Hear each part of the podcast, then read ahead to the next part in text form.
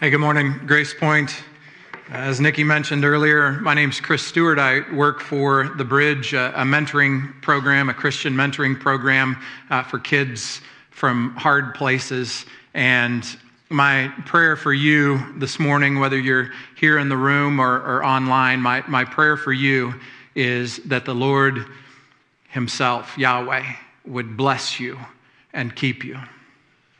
That, that Yahweh, the creator of the universe and our Father, would bless you and keep you and make his face to shine upon you.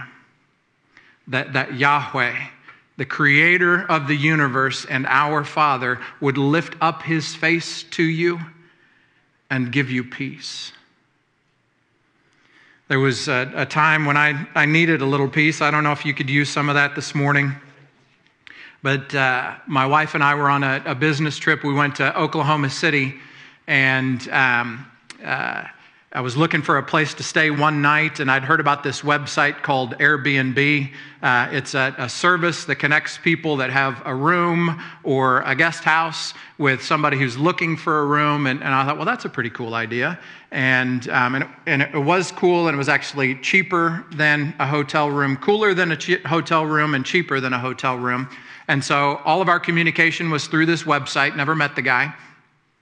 Um, and I, I, you know, enter my credit card information, it pays him, and then he, he communicates the, the code for the gate. Big house in the hills outside of Oklahoma City, uh, gated property, and he gives us the code to the gate, and gate slides open. We're driving in after dark, and, and we, we come up the driveway and, and punch in the code on the guest house. Main house is over here, guest house. We punch in the code, we come in.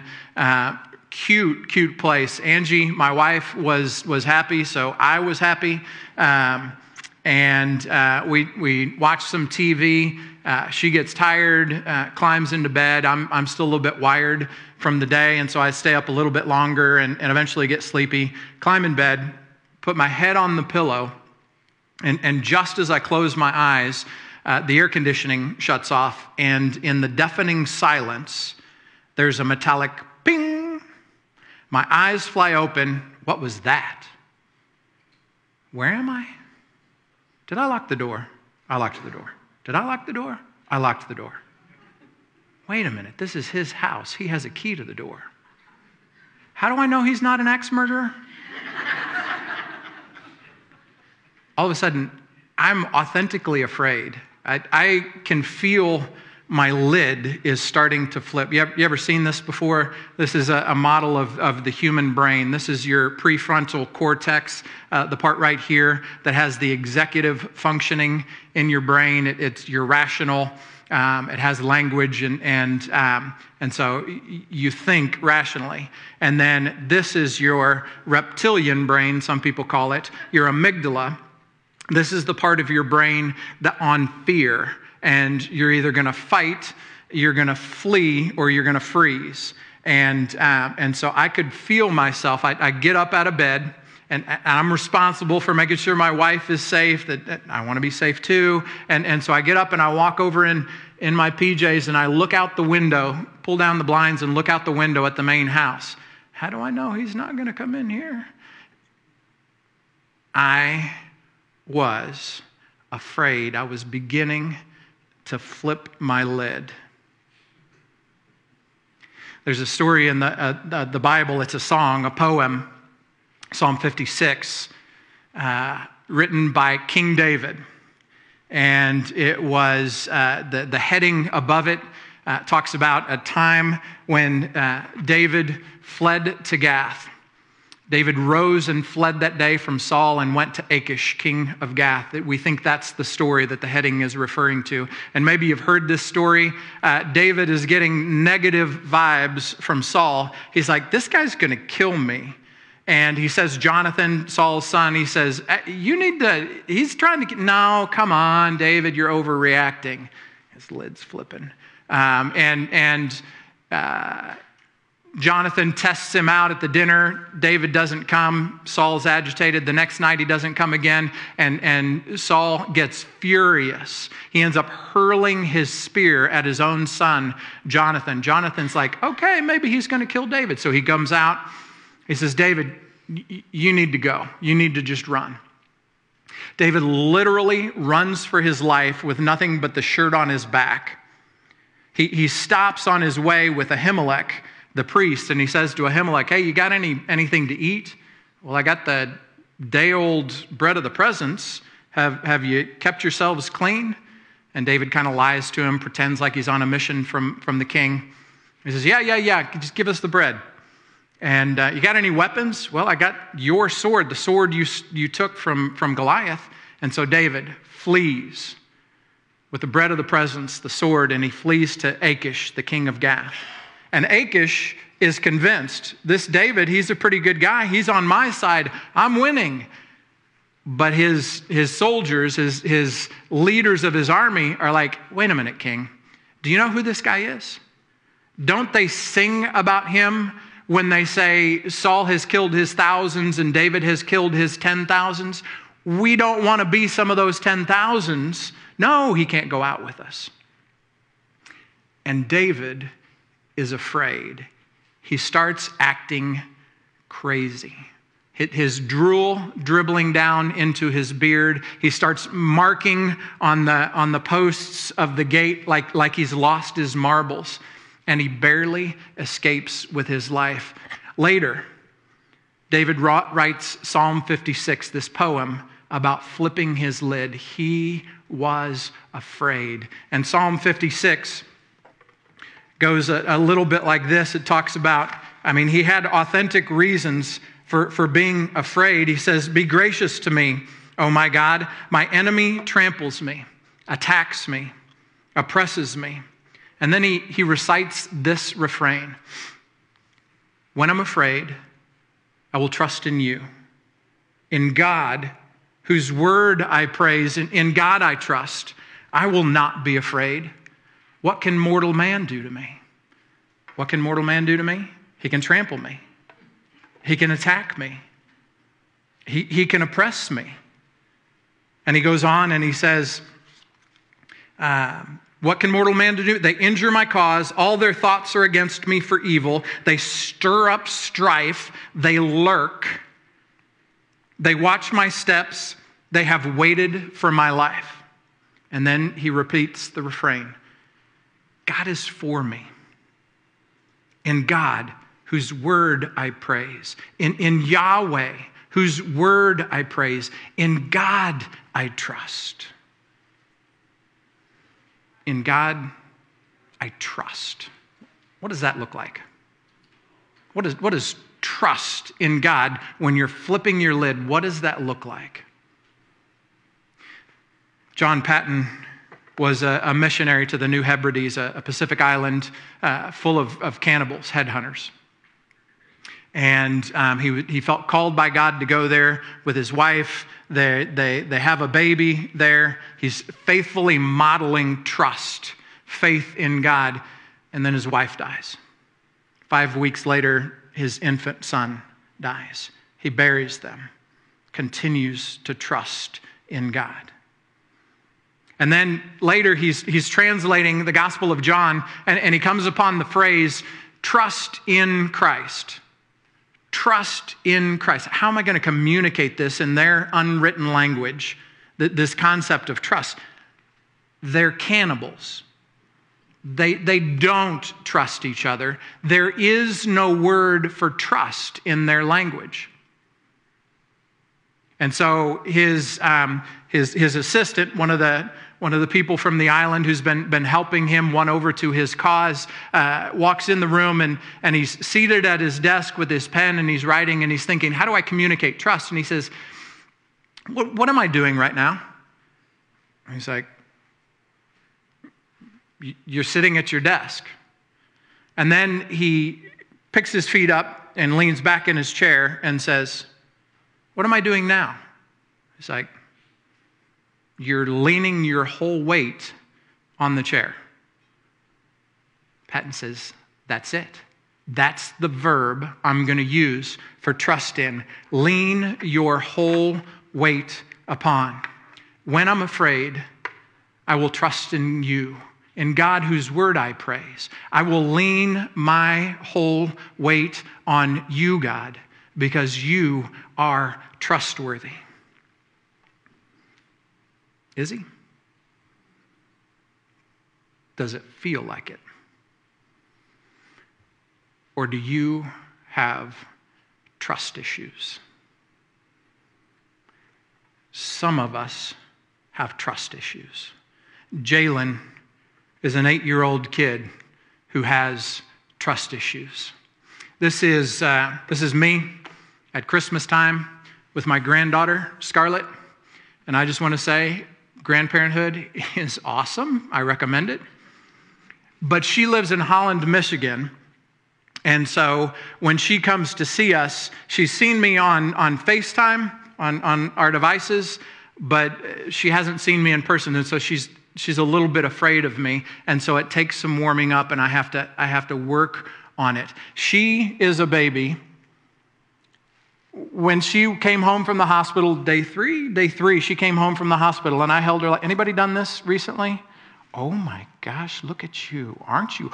You're so smart. Wow. This is how God wires our brains to trust face to face, eyeball to eyeball, left eye to left eye, right brain to right brain.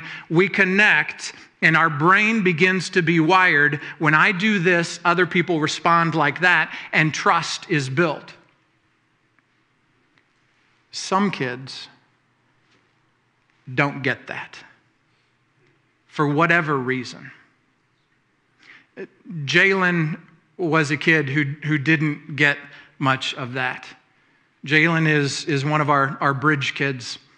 And um, some kids don't get much of this, and so their brains are wired to get their needs met, they need to do different things than just ask for it. And for years, we've done a, a, middle school ministry at the, at the bridge, reaching out to kids from hard places. And, and we would be drawing in dozens of middle school kids. And um, some of them would respond well. We would smile at them, we would welcome them, we would embrace them, we would share with them the gospel, and they would respond. Other kids, oh my gosh, what's wrong with you? They were so disruptive because their brains had been wired that I can't get my needs met by simply asking for what I need. And they were so disruptive and, and, and i didn't at the time understand why. And, and, and we had to ask them to leave. We had to keep them out of these christian outreach events because they were so disruptive. And it broke my heart. The kids that need the gospel the most are the hardest to reach and our volunteers just didn't have the bandwidth didn't have the, the training but then, just as the pandemic was starting, we, we stumbled upon a model of mentoring that works. It, it moves the needle for kids like that. And, and it's called Life Buddies. Life Buddies is, is a, a mentoring program, and, and Jalen is, is now a part of it. Um, he was, uh, the school recommends kids from hard places, kids who've experienced foster care, parents with addiction, different problems like that. And, um, and that was true of him. Mom was struggling with addiction. Uh, they were homeless. They were couch surfing. They were in the rescue mission. They were back with family. They were back in the rescue mission. And, and his brain was miswired. And trust is an issue for him. Recently, he was uh, meeting with his mentor, and they had been building for months, had, had been building trust. But his mentor went to pick him up from school. They were going to the bridge, and uh, they're walking out the door, and, and he's just kind of walking like this. Don't know what was going on, but um, I don't want to go to the bridge today. What, what's that, buddy? I don't want to go to the bridge today. Hey, tell me more about that. What's going on? I don't want to go to the bridge today. Gets to the car, climbs up in the, in the seat. I, I don't want to go to the bridge today. His mentor gets down on one knee, takes his hands, looks in his eyes, and said, Tell me more, buddy. What's going on? I, I don't I just I don't want to go to the bridge. Okay. I love you, man. Thanks for telling me what you want. You can go home on the bus if you want. So they walk back into the school. They walk through the school, go back to the, the bus line. His bus is still there. He hops up on the bus. His mentor is brokenhearted. A little bit of rejection there. That's right. Jesus satisfies me. Hops in his car, drives to Jalen's place. Sitting there in the car when the bus pulls up. Jalen comes walking up the, the two blocks to his place, and his mentor is there, and he's, he's smiling at him. Hey, man, I'm glad to see you. Jalen walks up, sits down on the running board of his truck. I want to go to the bridge today. Some of us have trust issues for, for whatever reason. When I'm afraid, I will trust in you. Yeah, that sounds easy. But how do I do that? How do, how do I really trust Him? I want to suggest that you crack open a verse like this When I'm afraid, I will trust in you, in God, whose word I praise, in God I trust. I will not be afraid. What can mortal man do to me? I'm, i want to suggest that you take a verse like that, that you crack it open, and you fill it with good biblical reality, and then close it back up, stick it in your pocket, and pull it out when you need it. Can I pause for just a commercial, real quick? Remember where we are, stick that in your pocket. Um, Breakfast for the Bridge, March 25th, coming up in, in uh, about two months.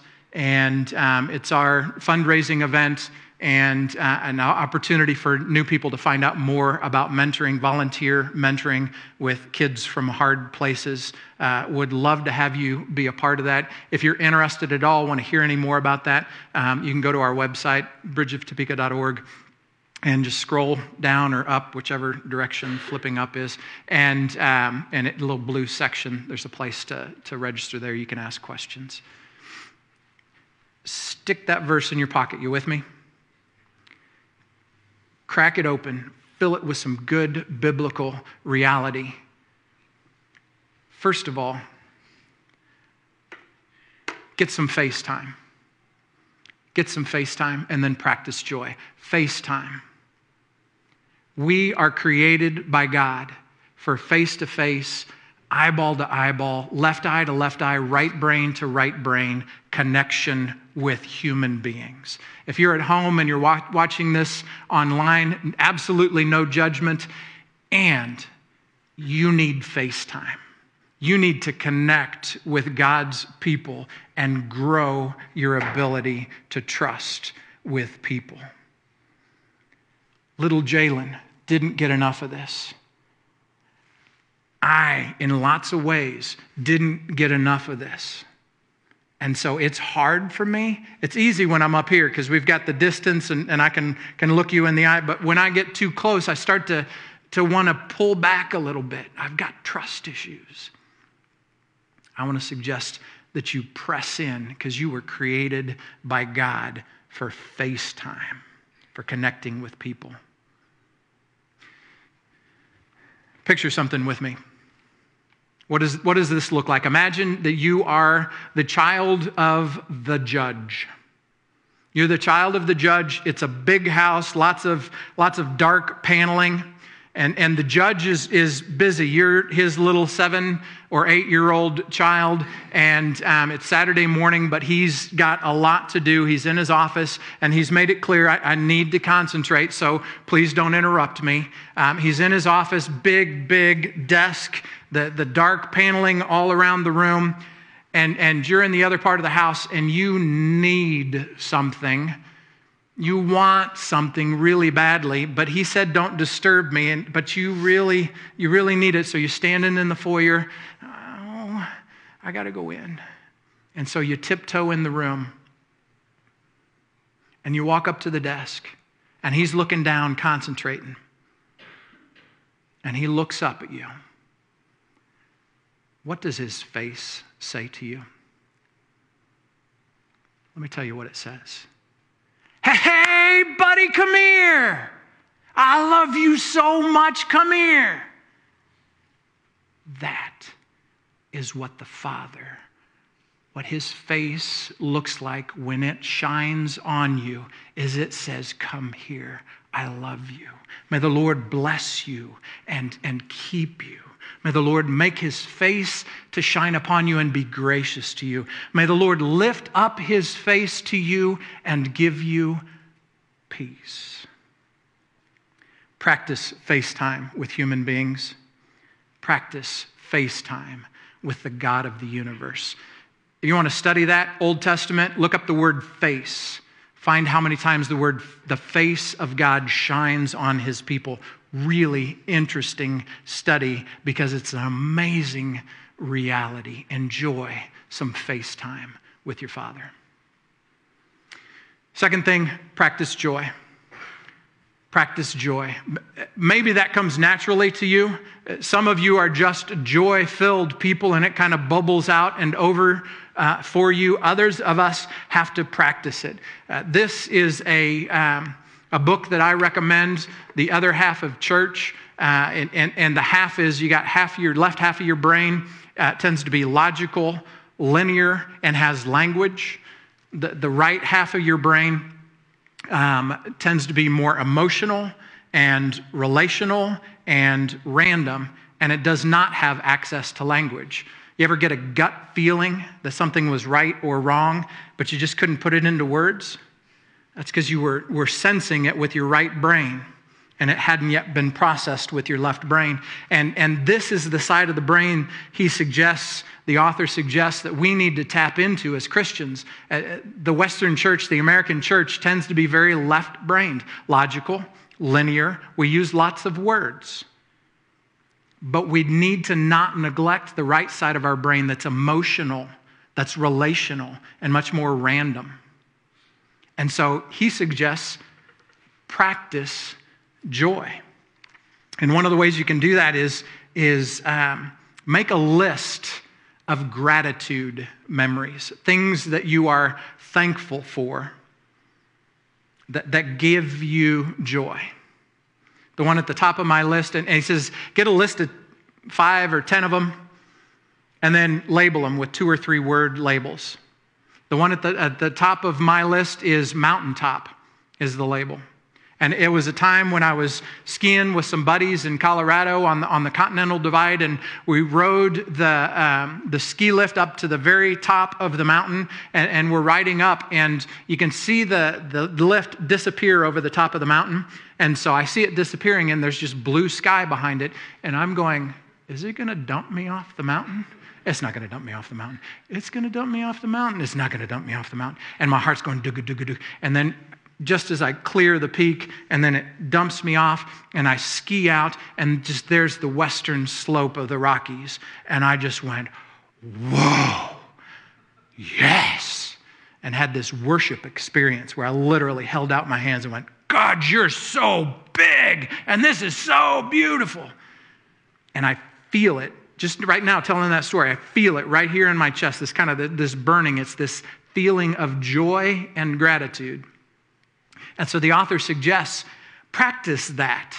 Get your list of 10 things and then wire your brain to more quickly go from we're having a fight to I love God and I can be joyful with her.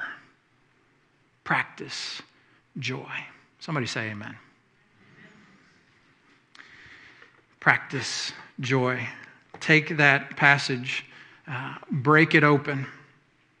When I'm afraid, I will trust in you. In God, whose word I praise, in God I trust.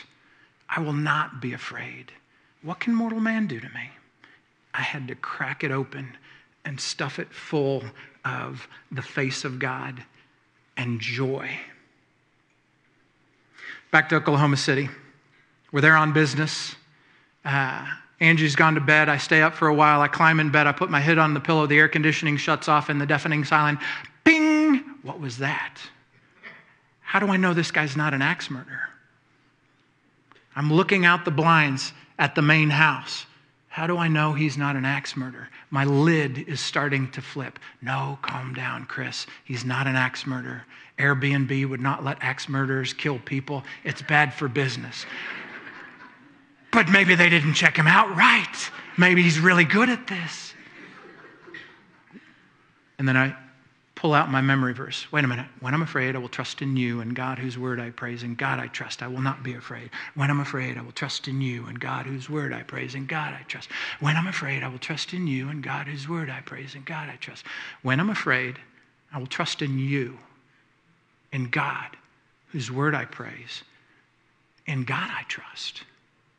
And I began to believe it, and my lid came back down. I climbed in bed and slept like a baby. Church, he is trustworthy. You can trust him. Trust him. You might have to practice, but you can trust him. So, church, may the Lord bless you and keep you. May the Lord make his face to shine upon you and be gracious to you. May the Lord lift up his face to you and give you peace. Have a great week.